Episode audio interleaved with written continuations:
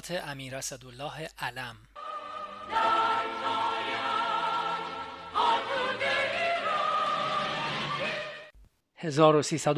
و سه خرداد.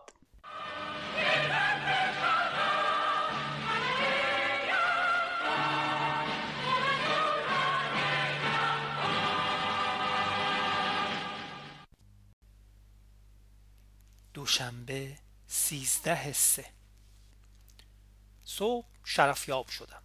کارهای زیادی را عرض کردم. از جمله اینکه بالا حضرت همایونی فرمودند این هواپیمای مشقی را که اکنون مورد استفاده سایر مردم هم هست در آشیانه سلطنتی بگذارند که هر وقت خواستند پرواز فرمایند. فرمودند ابدا. هر وقت خواست استفاده کند. چرا جلوی استفاده مردم و ارتش را بگیریم؟ راجع به امر حقوق هیئت علمی دانشگاه صنعتی آریا مهر عرض کردم که باید تغییر کند و بالا برود چون قیمت زندگی خیلی بالا رفته. فرمودند خیلی که بالا نرفته ولی خب حرفتان را بزنید. عرض کردم به هر حال بالا رفته یا نرفته تقاضای 15 درصد اضافه دارند و اجازه فرمایی چون عجله هست بدون احاله کار به شورای دستمزدها هیئت امنا تصویب کند. فرمودند بکنند. با آن ایرادی که قبلا به من فرمودند اجازه دادند. عرض کردم دو سه روز است که در شهر نان نیست و اگر هست گران است و جای تعجب است که در سیلو یک میلیون تن گندم داریم و نان در شهر نیست. فرمودند دکانهای آزاد بدون سهمیه دولتی را بستند. عرض کردم غلط است. چرا بستند؟ باید گندم به همه بدهند. این بستن ها و باز کردن ها روی هیچ حسابی نیست. یک ماه پیش شکر نبود با آنکه انبارها پر از شکر بود. نهایت بیلیاقتی در اداره این گونه امور به چشم می‌خورد. بعد عرض کردم تازه نان زیاد بشود و گندم توضیح بکنند. چون حالا دولت گندم را تونی هزار تومان می‌خرد قیمت را هم گران کردند. در صورتی که نان جای آن دارد که سوبسید بگیرد و گران شدن آن یک دفعه به میزان یک سلس قیمت هیچ مسلحت نیست بلکه خطرناک است و استدعای غلام آن است که واقعا به این مسئله دقت شود. دیشب دو نفر سرباز به منزل من تلفن کردند که برای خانواده خود نان به دست نیاورده ایم. این هم می شود حرف که در یک همچو عصر درخشانی نان گیر سرباز نیاید؟ پس وای به حال مردم. خیلی تعجب کرده و فرمودند فوری به دفتر مخصوص بگو کمیسیونی همین حالا از مسئولین امر تشکیل بدهد و به این کار رسیدگی نماید. بعد مرخص شدم به کارهای جاری رسیدم. سری به دوستم زدم و قهوه با او خوردم. نیم ساعت خوبی بود. سفیر آمریکا دیدنم آمد و یادداشتی در مورد موافقت جداسازی نیروهای اسرائیل و سوریه تسلیم کرد که بعد از نهار تقدیم کردم. راجع به اینکه ما به روسها برای افزایش قیمت گاز فشار می آوریم و آنها هم تا کنون زیر سیبیل در کرده و حالا به فوش دادن ما پرداختند می گفت به قرار اطلاعی که سفیر ما از مسکو می دهد اینها با آن گاز ارزان شما وسایلی ساخته و می فروشند و تعهداتی کردند که اگر قیمت بیشتری برای گاز بدهند در آن تعهدات خیلی ضرر می بینند به این جهت انقدر در تجدید نظر اشکال می کنند قبلا 22 سنت می گرفتیم یک دفعه تجدید نظر شد به 30 سنت رسید. حالا گاز را 30 سنت می دهیم در صورتی که باید 90 سنت حداقل باشد و خود روزها به یک و هشت دهم دلار می فروشند در مورد تحویل هواپیماهای کهنه فانتوم به اردن از من پرسید چطور شد؟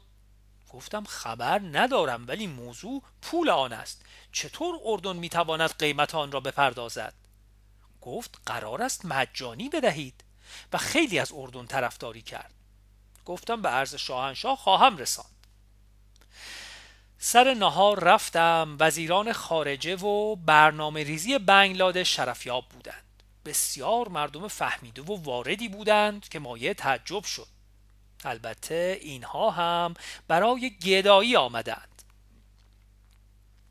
بعد از ظهر منزل ماندم کار کردم. مقدار زیادی پذیرایی داشتم شب هم منزل ماندم. از اخبار مهم جهان تشکیل جلسه اوپک است که همه اعضا در افزوده شدن قیمت نفت پافشاری دارند و عربستان سعودی یعنی زکی یمانی در تنزل دادن قیمت نفت. خیلی عجیب است و بلا تردید تحت فشار کیسینجر این کار می شود. در مورد دانشگاه ها و اینکه باید سطح حقوق آنها بالا بیاید عرایزی کردم. البته مذاکره در مورد آریا مهر بود که من رئیس هیئت امنا هستم ولی خواه ناخواه صحبت سایر دانشگاه ها هم پیش آمد که این اضافه حقوق به علت گرانی هزینه زندگی و قرار استخدامی که ما با استادان داریم ناچار باید با ضریب خاصی به استادان داده شود. این را که دادیم سایر دانشگاه ها خواهند خواست و حق هم دارند. فرمودند چاره نیست باید به همه داد. در مورد هوشنگ نهاوندی و جمعیت اندیشمندان عرض کردم که تحقیق لازم در این زمینه کردم و حالا جریان را به عرض میرسانم. در کنگره فرهنگیان در بهمن پنجاه و یک امر فرمودید که یک کنگره از دانشگاهیان تشکیل شود. در چهارده بهمن دفتر مخصوص به دولت ابلاغ کرد که چون این کنگره باید تا آخر اردیبهشت پنجاه و دو تشکیل شود. مضافن یک گروه دائمی تشکیل شود برای تایید روحیه انقلاب و سنجش دائم تجربه های ایران در مقیاس جهانی که در همان اردیبهشت این گروه شرفیاب شدند. در آنجا خود شاهنشاه فرمودید گروه شما باید دائمی باشد مثل انقلاب. و این فرم جدید مشارکت هست و بالاترین شکل مشارکت هست که یک عده روشنفکر در کارهای کشور به شاهنشاه کشور اظهار نظر کنند. بعد از آن دفتر مخصوص ابلاغ کرد که دستگاه های دولتی باید همه نوع اطلاعات در اختیار آنها بگذارند و متعاقب آن اساسنامه موقت این گروه تهیه شد که برای یک سال بود و توسط وزیر دربار به عرض رسید. امر فرمودید برای یک سال تصویب می شود تا بعد اساسنامه دائمی تهیه شود. در این کنگره اخیر 53 این کار هم شده و اینک اساسنامه تقدیم گردیده است. در یک شرفیابی که نهاوندی رئیس دانشگاه تهران داشت ام فرموده اید خودش رئیس گروه باشد. من می‌دانستم که علت تحمل شاهنشاه برای صدور فرمان ریاست گروه این بود که باید از طرف وزیر دربار پیشنهاد شود. و این وزیر دربار چنان کسی است که واقعا بی جهت نخست وزیر از او وحشت دارد. در صورتی که وزیر دربار جز به میل و اراده شاه که قدمی بر نمی دارد. و حالا هم میل و اراده شاه نیست که به ترکیب نخست وزیر دست بخورد. اما چه باید کرد؟ این وحشت باقی است. به خصوص که وزیر دربار قهرن با یک عده روشنفکر به اصطلاح به این صورت مرتبط می شود باری چون این مطلب برایم روشن بود و پیشنهاد هم شده بود توسط باهری که به هر حال فرمان باید به استدعای وزیر دربار صادر شود عرض کردم با این سابقه که من مطالعه کردم احتیاجی به این که ریاست گروه به استدعای وزیر دربار فرمان بگیرد نیست. اجازه فرمایید فرمان او مستقیما صادر شود. چون در حقیقت که فرمان گرفته و بر حسب امر همایونی مشغول کار هست. بعد مرخص شدم. خبر دیگری از جدای نیروهای اسرائیل و سوریه رسیده بود که به عرض رساندم. نهار منزل دخترم ناز مهمان بودم. اصری در منزل کار کردم. سر شام هم به اختصار رفتم. مطلب مهمی نبود. فقط عرض کردم فروشنده هواپیمای اختصاصی 707 که 6 میلیون دلار قیمت تعیین کرده بود به 5 میلیون راضی شد. چون دست دوم و متعلق به راکفلر است. چون 5 میلیون قابل قبول ما بود اجازه میفرمایید بخریم؟ اجازه دادن. بردشیر تلگراف کردم هواپیما را بخرد و بفرستد. بعد منزل کار کردم. از اخبار مهم جهان این که معلوم شد سوری ها قبول نکردند جلوگیری نفوذ تروریست های فلسطینی از سوریه به اسرائیل را بر عهده بگیرند. ولی کیسینجر این مسئولیت را شخصا پذیرفته. به این صورت که این عمل را مغایر انسانیت و مغایر روح قرارداد آتش بس دانسته است. از مسئله فلسطین هم در این قرارداد ذکری نیست.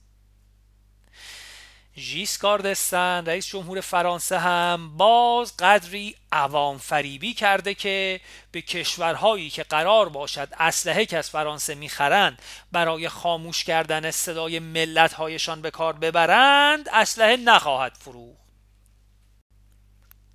سهشنبه چهارده سه. صبح شرفیاب شدم. احساس کردم که شاهنشاه ناراحت هستند. عرض کردم آیا کسالت دارند؟ فرمودند نه. بعد فرمودند چرا این اشخاص که ما با آنها صحبت می کنیم خودشان را گم می کنند امیر هوشنگ دولو جدا از من خواسته است که او را با خودم به فرانسه ببرم. آخر فکر نمی کند که این کار برای من چه نتایجی دارد. با آن سابقه امیر هوشنگ حالا می‌خواهد با من بیاید. اشاره به سه سال قبل که متهم به حمل قاچاق و تریاک شد و من در کتابهای سابق فکر می‌کنم نوشتم. آخر فکر نمی کند این کار برای من زحمت دارد؟ از این جهت زحمت دارد؟ از جهت اولیا حضرت زحمت دارد که ایشان را به نقنق زدن میاندازد؟ به هر صورت هیچ کس فکر من نیست. همه به فکر خودشان هستند. تا آنجا به فکر من هستند که مورد استفاده باشم. من خیلی افسرده شدم که این طرز فکر برای شاهنشاه پیش آمده است. فرمودند به هر صورت برو ابلاغ کن که نباید بیاید. ولی اصولا چون این توقعی از من نباید بکند. به من می‌گوید چون برای موفقیت ژیسکاردست گل فرستاده مرا همراه ببرید این هم شد حرف؟ غلط کردی گل فرستادی. تو که هستی که برای رئیس جمهور فرانسه گل بفرستی؟ عرض کردم شعن نزول ما این است که خدمتی به اعلی حضرت بکنیم و زحمتی کم کنیم.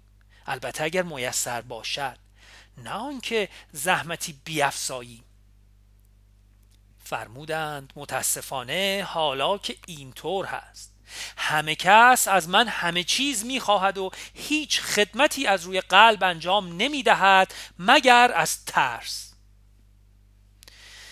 در این ضمن پیام نیکسون را که من منتظرش بودم پیش خدمت مخصوص آورد و خوشبختانه موضوع صحبت فرق کرد.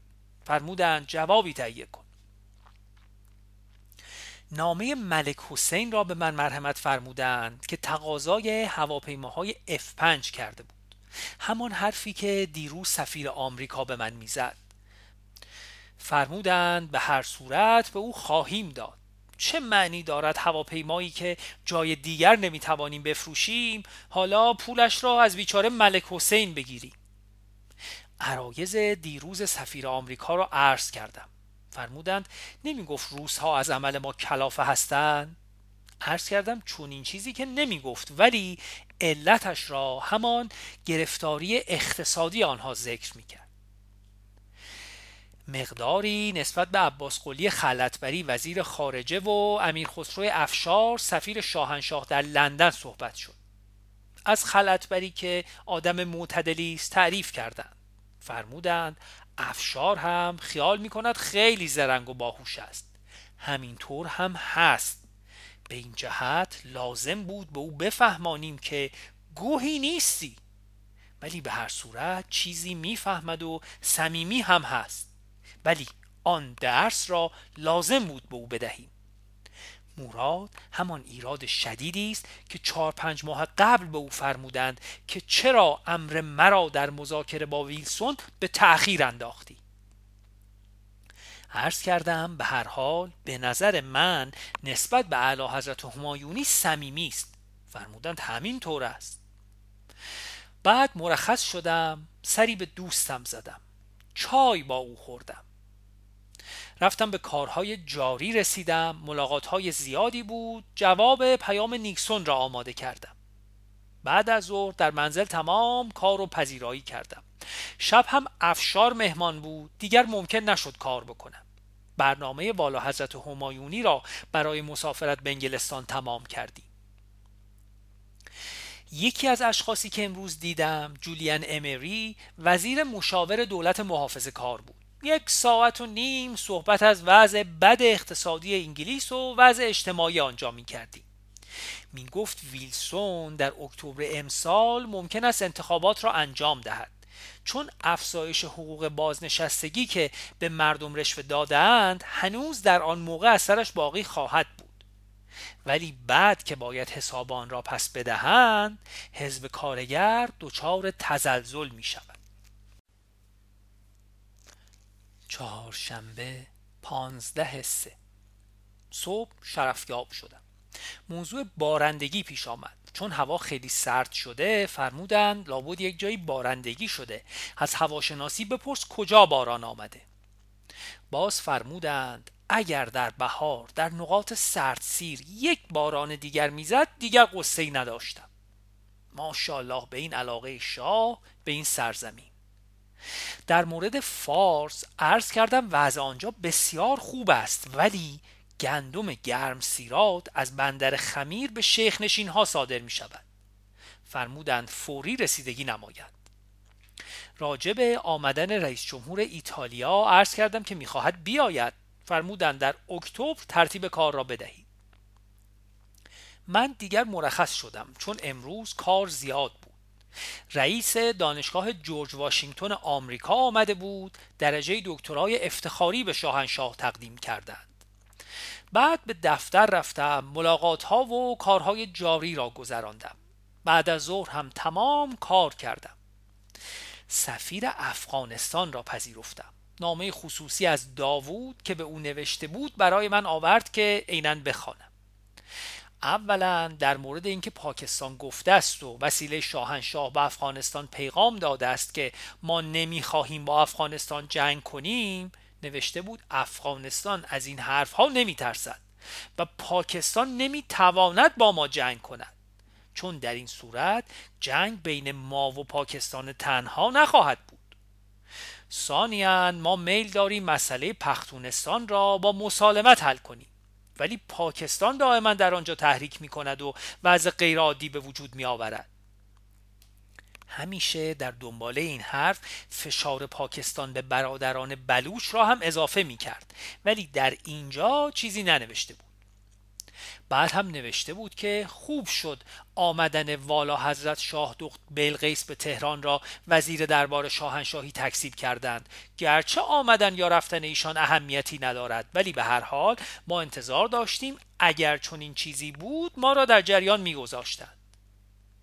من گفتم من کی گفتم که ایشان نیامدند؟ خیر ایشان آمدند و موضوع همین بود که می‌خواستند از سلامتی عبدالولی شوهرشان اطلاع حاصل نمایند و مطمئن شوند. و شاهنشاه هم فرمودند که شما سفیر افغانستان اطمینان داده اید که ایشان سالم هستند. از اینکه من به این سراحت مطلب را گفتم خیلی تعجب کرد. گفت من برای اینکه بین دو کشور به هم نخورد گفته بودم که از طرف دربار به من گفتند که چون این مطلبی حقیقت ندارد. از او در مورد مقرری که دولت افغانستان به پادشاه سابق می‌پردازد جویا شدم. گفت ماهیانه 7000 دلار برای پادشاه 2000 دلار برای ملکه و برای هر یک از پسرها هزار دلار میفرستیم. ولی پادشاه خواسته است قیمت املاک شخصی خود را بگیرد که ما نمی‌توانیم بدهیم. شاهنشاه ماهی ده هزار دلار مرحمت می کنند مضافن یک منزل به قیمت دویست و پنجاه هزار دلار برای پادشاه سابق افغانستان خریده ایم. راجع به مسافرت داوود خان به مسکو می گفت خیلی اهمیت دارد. ما رفته ایم حساب خودمان را با مسکو تصویه کنیم. یعنی بگوییم شما از ما دوستی بخواهید. دیگر به امور داخلی ما کاری نداشته باشید. و گمان می کنم توفیق پیدا کند. خیلی از کمونیست ها بد می گفت و می گفت پس از مراجعت از مسکو داوود خان آنها را پاک می کند و به پادشاه ایراد می کرد که چرا این دموکراسی مسحک را در افغانستان راه انداخته و دست کمونیست روسی و چینی را برای هر نوع تبلیغات باز گذاشته بود و دیگر حالا نمی توان جلوی آن را گرفت. راجع به وضع داخل افغانستان زیاد صحبت کردیم. گفتم ما صمیمانه می‌خواهیم داوود خان موفق شوند. ولی ایشان برای این کار ابزار کار لازم دارند که از همه مهمتر ارتش است. آیا ارتش را در دست دارند؟ و آیا در مقابل ارتش اشایر را دارند؟ جوابی نداد. جز اینکه اهمیت ارتش را قبول کرد و می‌گفت اشایر با اسلحه امروزی دیگر در مقابل ارتش نمی‌توانند ارز اندام کنند که تا حدی درست است. بعد سفیر انگلیس با گریفیت وزیر جونیور کابینه محافظ کار دیدنم آمدند. این جوان برای آینده خیلی شانس دارد. قریب یک و نیم ساعت صحبت کردیم. راجب شاهنشاه صحبت کرد از عاشقان ایشان است. مدتی راجب اروپا و بازار مشترک و انتخابات انگلیس که فکر می‌کرد در اکتبر انجام می‌شود و باز محافظ کاران شکست می‌خورند صحبت کردیم. راجب اعراب از من می‌پرسید که سیاست شما چیست؟ گفتم تا آنجا که می‌توانم بگویم همگامی با آنهاست. مدتی راجع به انفلاسیون و قیمت نفت صحبت کردیم و مدتی راجع به اینکه چطور عربستان سعودی می‌خواهد قیمت نفت خود را تقلیل بدهد. من گفتم یا می‌داند که نمی‌شود و اقدام می‌کند؟ برای اینکه زکی یمانی مرد خوبی در دنیا معرفی شود و در عین حال کار هم که انجام نمی‌گیرد. یا واقعا آنقدر مرد بزرگی است که راجع به دنیا فکر می کند این هم که بعید است. و یا از جایی دستور می گیرد که از همه احتمالات به حقیقت نزدیکتر است. خندید گفت شاید درست باشد. منظورم از آمریکا بود. راجع به عراق حرف زدیم که معلوم نیست از کجا دستور می‌گیرند از روس ها یا از شما یا از اشخاص دیگر. گفت شما هنوز خیال می‌کنید که ما ممکن است چنین قدرتی باشیم؟ من گفتم ابدا. با این وضع مفلوک شما من چنین خیالی نمی کنم ولی هنوز بعضی احمق ها ممکن است چنین خیال هایی ببافند. در اینجا جواب مرا داد که ما علل اصول قوی هستیم چون یک دموکراسی با ترادیسیون قوی می باشیم. قدرت دموکراسی چون این وضع است که ما داریم. چون وقت گذشت دیگر من وارد بحث نشدم که دموکراسی غیر از هرج و مرج است. او که رفت با سفیر انگلیس پیش من ماند و یادداشتی برای جلوگیری از افزایش قیمت نفت به من داد. سر شام رفتم. شاهنشاه خیلی عصبانی فرمودند این مسعودی مدیر روزنامه اطلاعات را از دور می‌بینم و شاخ و شانه می‌کشد که بیاید با من حرف بزند. در کاخ اولیا حضرت ملکه پهلوی شاهنشاه و خاندان سلطنت جدا شام می‌خورند مهمانها در سالن دیگر. من هم در حضور شاهنشاه شام می‌خورم. شاهنشاه فرمودند روزنامه اطلاعات ارگان مصدقی ها و تودهی ها شده. مثلا امروز از قول تاکسیران ها نوشته است که ما مثل سگ زحمت می‌کشیم و این شرکت تعاونی تمام آیدات را می‌خورد. مگر شرکت تعاونی مال کیست؟ آن هم که مال خودشان یعنی تاکسیران هاست. چون عدهای مثل دامادها و اولیا حضرت شهبانو سر شام بودند من جورت نکردم یک و دو بکنم. و عرض کردم خب روزنامه باید مطلب را بگوید و جواب هم داده شود و آن را هم منعکس کند. به هر صورت برخواستم و به بدبخت مسعودی گفتم که حق ندارد شرف یاب شود و بعد از این هم در کاخ اولیا حضرت ملکه پهلوی دعوت نخواهد شد. چیزی نمانده بود سکته کند. ولی چون آدم مجربی است گفت پریشب در همینجا مطلبی را شاهنشاه به من فرمودند که برخلاف میل هویدا بود و اصرار فرمودند که به وزیر اطلاعات هم بگویم. من هرگز از این غلط ها نمی کردم ولی چون امر بود اطاعت کردم. گویا مطلب به هویدای نخست وزیر گران آمده و مطالبی به شاهنشاه عرض کرده و به هر حال من چوب این کار را می‌خورم. والله اعلم به حقایق الامور. بعد در آنجا امر مبارک شاهانه را به امیر هوشنگ دولو ابلاغ کردم که حق ندارد استدعا کند او را به پاریس ببرند به او هم گران آمد. ولی چاره نبود. حق کاملا با شاهنشاه بود. پنجشنبه شانزده سه. صبح شرفیاب شدم.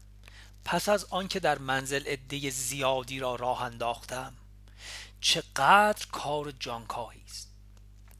به تفصیل ملاقات با سفیر افغانستان و سفیر انگلیس و وزیر سابق کابینه انگلیس را به رساندم که خیلی طول کشید. در مورد قیمت نفت فرمودند به سفیر انگلیس که می‌گوید تا حدی انفلاسیون و قیمت وسایل ساخته شده تثبیت شده بگو که به ما جواب دهد که از ژانویه تا کنون قیمت ها چقدر افزایش یافتند. این جواب را که داشتیم جواب مطالب دیگر او را خواهیم داد. فرمودند بسیار خوب کردی که جواب سفیر افغانستان را درست و با سراحت گفتی.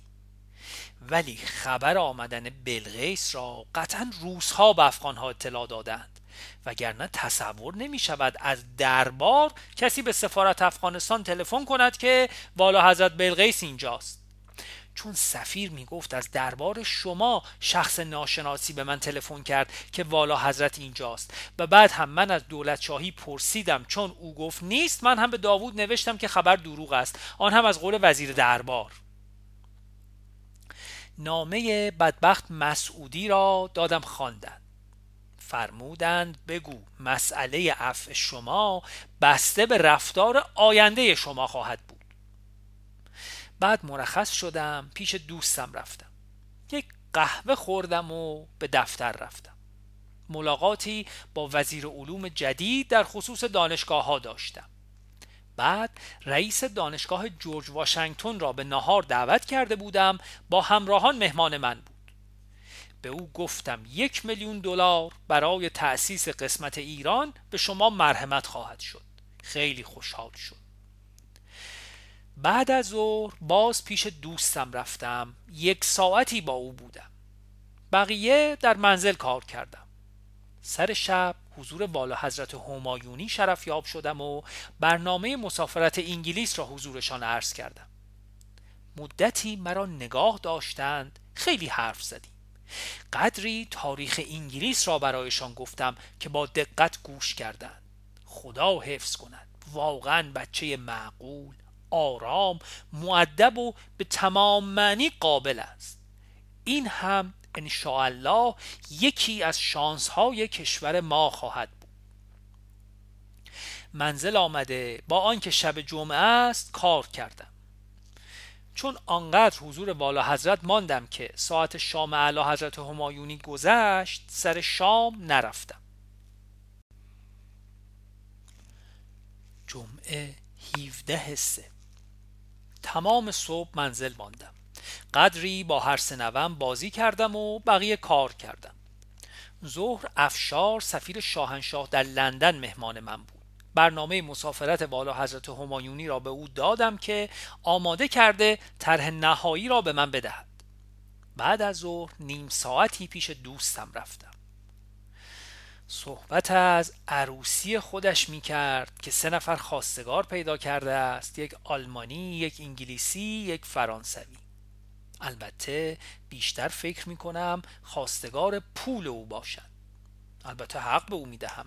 چون به این صورت نمی‌تواند روی من حساب کند. با آنکه از لحاظ مالی همه جور زندگانیش را تأمین کردم کار خوبی در یک شرکت نفت به او دادم و منزل در انگلیس برایش خریدم البته بسیار کوچک ولی برای او بسیار خوب است. خودش هم از محل صرف جویی های چند سال گذشته منزلی در جنوب فرانسه خریده. از هر لحاظ تأمین دارد ولی همه اینها جای علاقه و عشق را نمی‌تواند بگیرد. مرا که عملا هیچ وقت نمی بیند و حساب هم روی من نمی‌تواند بکند. ناچار باید فکر دیگری بکند و من از این حیث خوشوقت هستم که این بار وجدانی را زمین می‌گذارم. وقتی هم که گردنگیر من شد به این جهت بود که آن هفته که به انگلیس رفته بود که با نامزد خود عروسی بکند یک دفعه به خیال من از این عروسی منصرف شد و خانواده هر دو طرف عروس و داماد دچار ناراحتی و آشفتگی شدند و عشق من پیش آمد. اما به هر صورت این مشکل هم قابل دوام نبود و نیست. شب در منزل زیاد کار کردم و به همه کارهای عقب افتاده رسیدم. دیشب دکتر فلاح یادداشتی به من داده بود که برای شاهنشاه فرستادم و عینا برگشت فرمودند.